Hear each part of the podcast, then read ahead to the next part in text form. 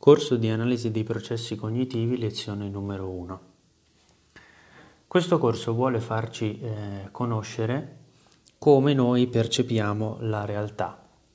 Infatti, eh, se io ti dovessi chiedere che cos'è una definizione del reale, tu ti riferiresti a ciò che in realtà noi percepiamo, possiamo odorare, toccare o vedere ma quelli in realtà sono solo semplici segnali elettrici interpretati dal cervello.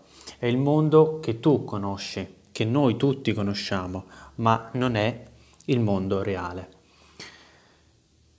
Di questo hanno iniziato già a discutere quelli che sono i filosofi antichi, come ad esempio Platone, oppure possiamo vedere anche altri filosofi quali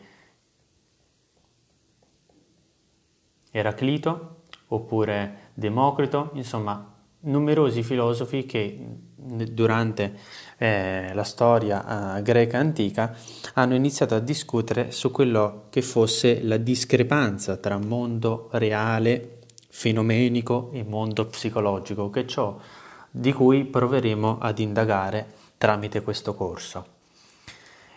Platone nel 380 scrive il famosissimo mito della caverna, nel quale noi eh, possiamo vedere che c'è questo prigioniero eh, che è chiuso in questa caverna e, e, e vede solo ciò un'ombra, vede solo un'ombra che viene eh, riportata da uh, un uomo che tiene in, sulla testa un vaso e la luce del fuoco, andatevi a vedere l'immagine eh, su internet, la potete trovare, che riflette questa immagine. Quindi in pratica l'uomo della caverna, l'unica cosa che può vedere è questa immagine riflessa ed è proprio il senso uh, che vuole esprimere Platone, cioè il fatto che, eh, che, noi non percepiamo la realtà così com'è, ma è solo una, una specie di copia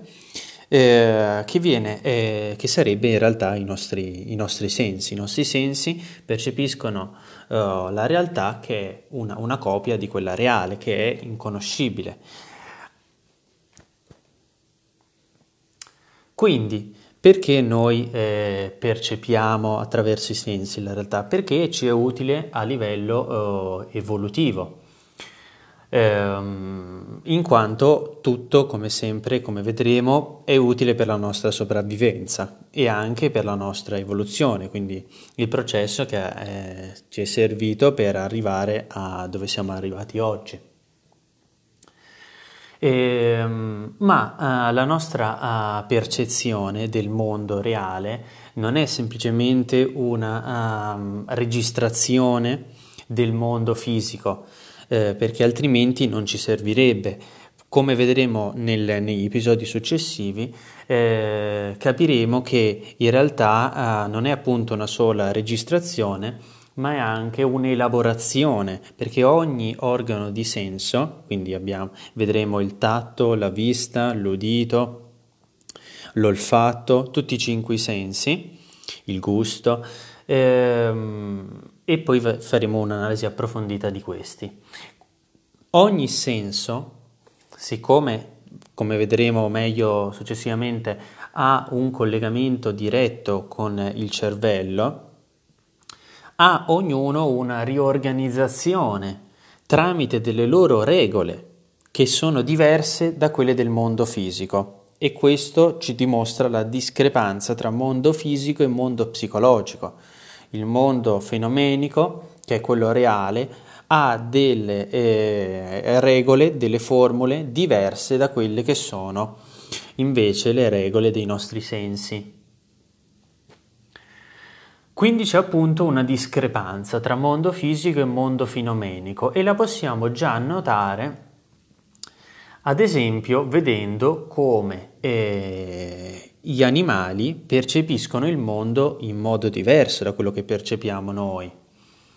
Ad esempio, eh, le api vedono il mondo eh, con, eh, secondo un, un, colore diverso da, dal colore che vediamo noi Così vale per i cani che sentono anche delle frequenze diverse. Quindi capiamo che tutti gli animali, noi compresi, percepiamo il mondo in un modo, uh, in un modo uh, soggettivo e psicologico, che però non è il mondo reale come vediamo, perché altrimenti tutti noi animali percepiremmo il mondo tale e quale e nello stesso modo. Vedremo le stesse cose, ma non è così.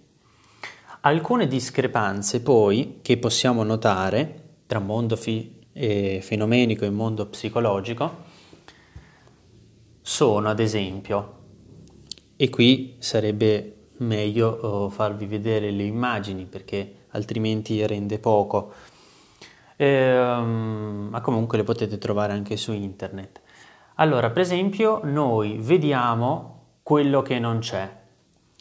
Se noi notiamo uh, delle figure che spesso uh, non presentano dei contorni, ma si creano dei contorni anche su uh, colore con sfondo dello stesso colore, ad esempio noi immaginiamo di avere una specie di stella, no?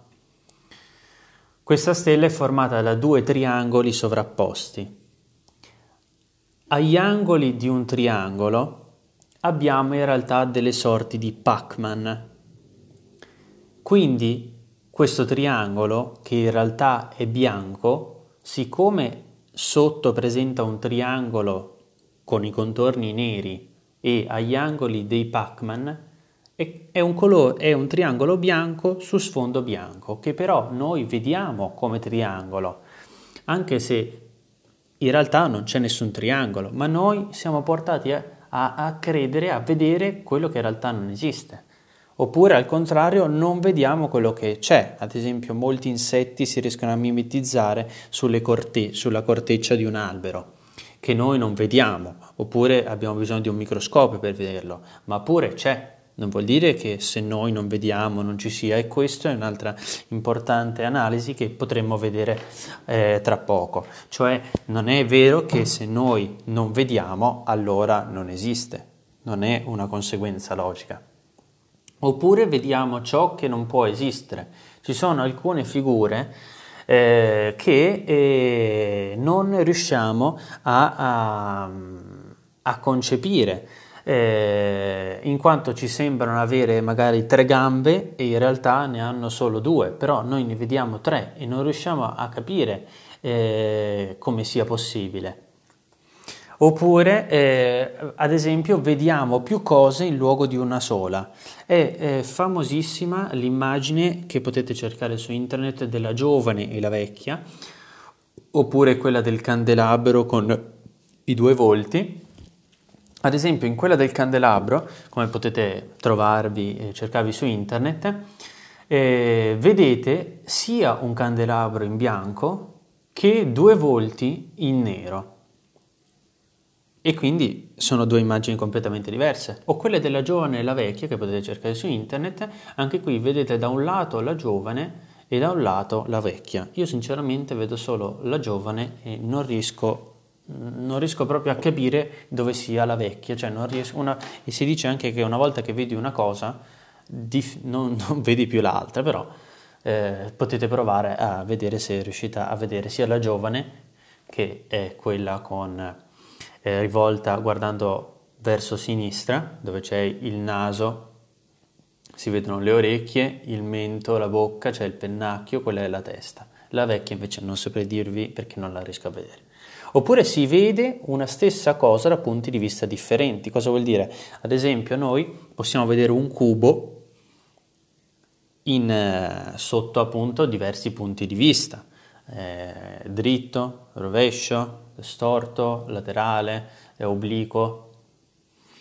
Oppure vediamo le cose diverse da quello che sono. Ad esempio, chi è magari anche un minimo esperto d'arte, c'è l'effetto del trompe-l'œil, Cosa significa? Che eh, è una specie di disegno che eh, sembra tridimensionale, quindi sembra che eh, sia uh, un, un, fatto, diciamo, ehm, reale, con eh, magari delle colonne reale, tutto reale, ma in realtà è solo un, uh, un dipinto e quindi è un inganno ottico che poi vedremo meglio che non esiste. Oppure le illusioni ottico-geometriche, che eh, possono essere di, di, vario, di, vario, tipo, insomma. Eh, ne potete trovare tantissime sul web.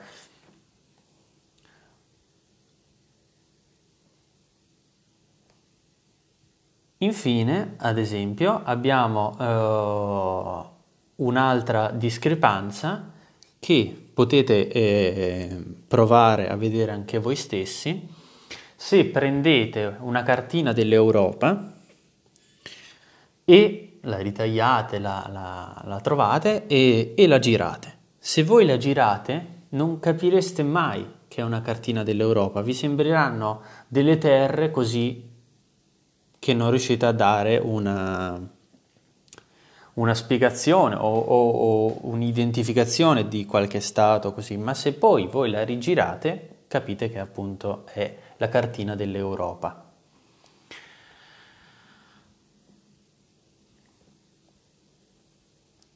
Inoltre può avvenire anche che un'immagine eh, sia vincolata dal sistema percettivo. Cosa vuol dire? Se noi ad esempio disegniamo 9 punti in fila per 3, quindi a creare una sorta di quadrato, e poi ci disegniamo uh, sopra un, un'immagine che, che, vogliamo, potrebbe essere un, un, un triangolo o, o, qualcos'altro, noi non vedremo più quei tre puntini come un quadrato, come un cubo, quello che è, ma vedremo d'ora un, un triangolo oppure eh, vediamo una, un aquilione, non so, un'immagine che noi siamo riusciti a disegnare comprendendo tutti i punti e quindi eh, staccando quella che è la nostra visione percettiva di eh, quadrato e trasformandola in qualcos'altro. Tornando ai nostri eh, filosofi, il secondo che andiamo a vedere è Eraclito. Cosa, cosa diceva Eraclito? La sua frase eh, più famosa è appunto eh, Pantarei, tutto scorre. Lui dice eh, in un'altra frase: Nessun uomo può bagnarsi due volte nello stesso fiume. E che cosa vuol dire? È una metafora per dire che tutto è in continuo mutamento.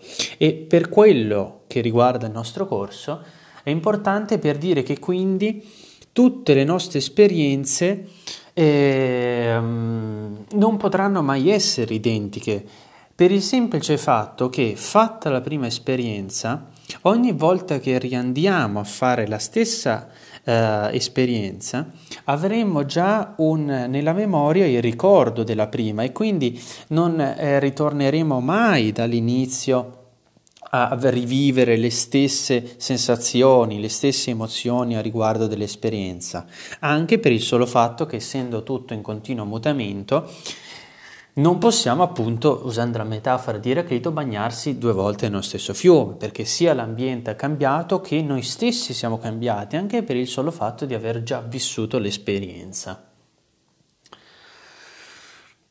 Quindi le, la percezione non dipende solo dall'energia degli eventi in continuo mutamento, ma anche dalla qualità dell'osservatore, che eh, appunto con la sua soggettività riesce a, ehm, a percepire il mondo, ogni persona in modo diverso. Il nostro sistema percettivo, poi, è sensibile al movimento. Perché è sensibile al movimento? Perché ci è utile per la sopravvivenza, in quanto ehm, fin eh, dalla nascita eh, sia gli animali che gli uomini hanno bisogno di essere eh, sensibili al movimento, al cambiamento, in quanto eh, soprattutto gli animali che sono preda di altri animali, quindi la catena alimentare, se non fossero percepiti, se non fossero, scusate, ehm, sensibili a, eh, al movimento si farebbero mangiare dagli altri animali perché non percepisco il movimento degli altri, una volta che se ne accorgono che ormai è dietro le, sta- le spalle eh, vengono mangiati, vengono sbranati. Quindi il, movi- il mutamento, il cambiamento, il movimento attrae la nostra attenzione. Difficilmente lo attrae in qualcosa che è ferma, immobile, stabile lì, in un luogo non ci attrae magari mentre studiamo eh, un astuccio che è fermo, ci attrae magari che di punto in bianco dal sole inizia un temporale oppure eh, entra un insetto nella stanza. Siamo attratti appunto dal movimento. Il terzo che vediamo, autore che vediamo è Democrito. Perché è importante Democrito? Perché lui parla di atomi delle sensazioni. Significa che secondo lui la sensazione è quando gli atomi delle cose vengono in contatto con i nostri sensi. Infatti lui dice che ci sono qualità primarie che indicano il peso, quindi un contatto diretto con gli atomi, e qualità secondarie che indicano un contatto indiretto con gli atomi, che possono essere i sensi come la vista, l'olfatto, il gusto, eccetera, eccetera. Noi oggi questi collegamenti eh, tra atomi e, e le nostre eh, percezioni li chiamiamo eh, trasduttori sensoriali, de- di cui la definizione è appunto sostanze o strutture che trasformano l'energia ambientale in segnali neurali interpretabili dal cervello. Ora passiamo a vedere quelle che sono uh, due diverse impostazioni filosofiche che ci aiutano nel proseguo di questo, uh, di questo tema. L'innatismo e l'empirismo, due eh, percorsi, due strade filosofiche completamente opposte. L'innatismo viene definito come la teoria secondo cui la mente contiene concetti che non derivano da fonti esterne secondo cui possediamo abilità innate e non apprese. Il che significa che, soprattutto parte da Platone, noi abbiamo delle idee innate nella mente che ci permettono di eh, andare a, quando andiamo a, a percepire il mondo, ci torna in mente tutto quello che in realtà già conosciamo e quindi eh, lo ricordiamo, grazie Platone dice all'anamnesi, e, e, e quindi lo identifichiamo, lo riconosciamo. Quindi non è una conoscenza, ma è una riconoscenza, un qualcosa che già si conosce in realtà. Da qui, eh, siccome appunto c'è un contrasto tra eh, mondo psicologico, mondo fenomenico, inizia anche quello che è un dualismo mente-corpo, di cui eh, Cartesio è il precursore. Infatti lui parlava di res extensa e res cogitans. Quindi la res cogitans è quella della mente, la uh, materia della mente che però in realtà non ha sostanza, non ha estens- estensione e sopravvive addirittura dopo la morte. Il corpo, la res extensa, invece ha sostanza e, e un'estensione ed è mortale ovviamente perché il nostro corpo non può sopravvivere. Soprattutto per la filosofia antica si dice anzitutto che viene screditato il corpo perché dentro c'è un'anima che quando il corpo uh, esala, insomma, uh, l'anima uh, fugge via. Quindi, secondo Cartesio, tutto proviene dalla, dalla, mente, infatti il suo motto principale, come tutti conosciamo, è cogite ergo sum, penso dunque sono, e quindi l'importanza della mente come eh, capacità di, eh, di perce- unica via per percepire il mondo. E però oh, Cartesio fa un passo in avanti. Fa un passo in avanti perché eh, giustamente deve spiegare, essendo anche insomma, uh, scienziato, quindi una, una persona, uh, un filosofo che eh, deve dimostrare quanto, eh, quanto accennato nella sua teoria e quindi inventa la ghiandola pineale che è un collegamento tra mondo psicologico e mondo fenomenico. che noi chiamiamo oggi epifesi, perché è un qualcosa che diciamo uh, è presente nel, nel cervello. Quindi noi possiamo andare avanti con la nostra uh, descrizione di quelle che sono uh, le correnti filosofiche e arriviamo quindi a, a, abbiamo visto il dualismo, ora vediamo il monismo, che può essere un monismo materialista o mentalista. Il, du- il monismo materialista è un monismo uh, che afferma come la materia fisica sia l'unica realtà che noi possiamo conoscere. Quindi tutto è materia il mentalismo invece dice che eh, la materia esiste solo per il fatto che noi la percepiamo. E questo oh, porta anche a, a, una, a, a, una, riflessione riguardo al fatto che potrebbe essere, come avevo già accennato prima, che noi, siccome ehm, la materia esiste solo in quanto noi la percepiamo, se noi non potessimo percepirla non esisterebbe e questa è una soluzione molto, molto forte. Infine, dopo aver visto uh, appunto, abbiamo detto prima l'innatismo, ora andiamo a vedere l'empirismo, di cui il, il Locke è il, il, precursore, il fondatore di questa uh, impostazione filosofica, l'empirismo cos'è? È una teoria che afferma come l'esperienza provenga dai sensi e l'esperienza sia l'unica forma di conoscenza, fonte di conoscenza.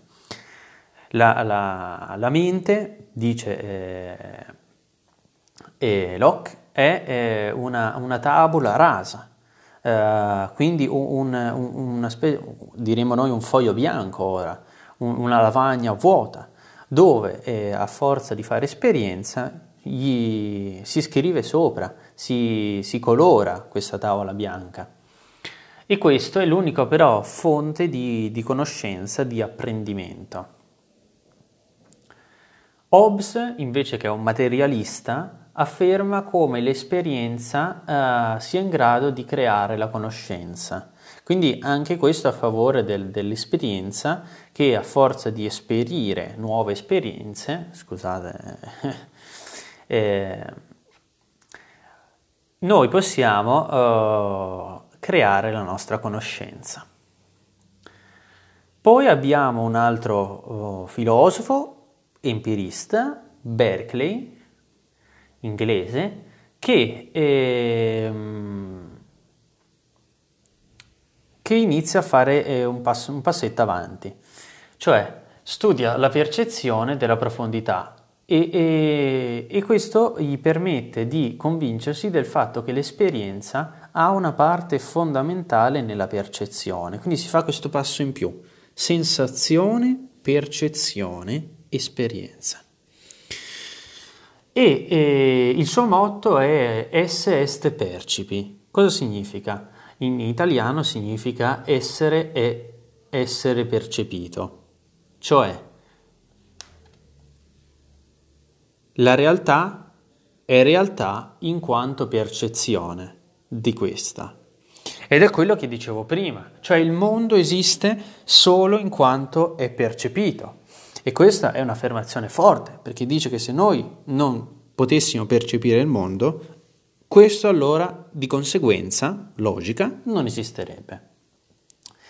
Infine, oggi, eh, anzi possiamo oh, finire qui la, la prima uh, lezione, se po- così possiamo chiamarla, sulla, uh, sull'introduzione del nostro corso eh, dove abbiamo potuto notare quali sono i, i filosofi, quindi eh, il percorso storico che ha, hanno fatto i principali filosofi riguardo eh, lo studio della percezione della realtà. Ce ne sono moltissimi altri, ma eh, noi ci focalizziamo su questi che sono i più importanti. Dalla prossima lezione introdurremo il discorso di Fechner con il panpsichismo, quindi tutto è mente, e eh, che è correlato oh, al, al, al, discorso che abbiamo fatto e, e, e vedremo poi come, come andare avanti.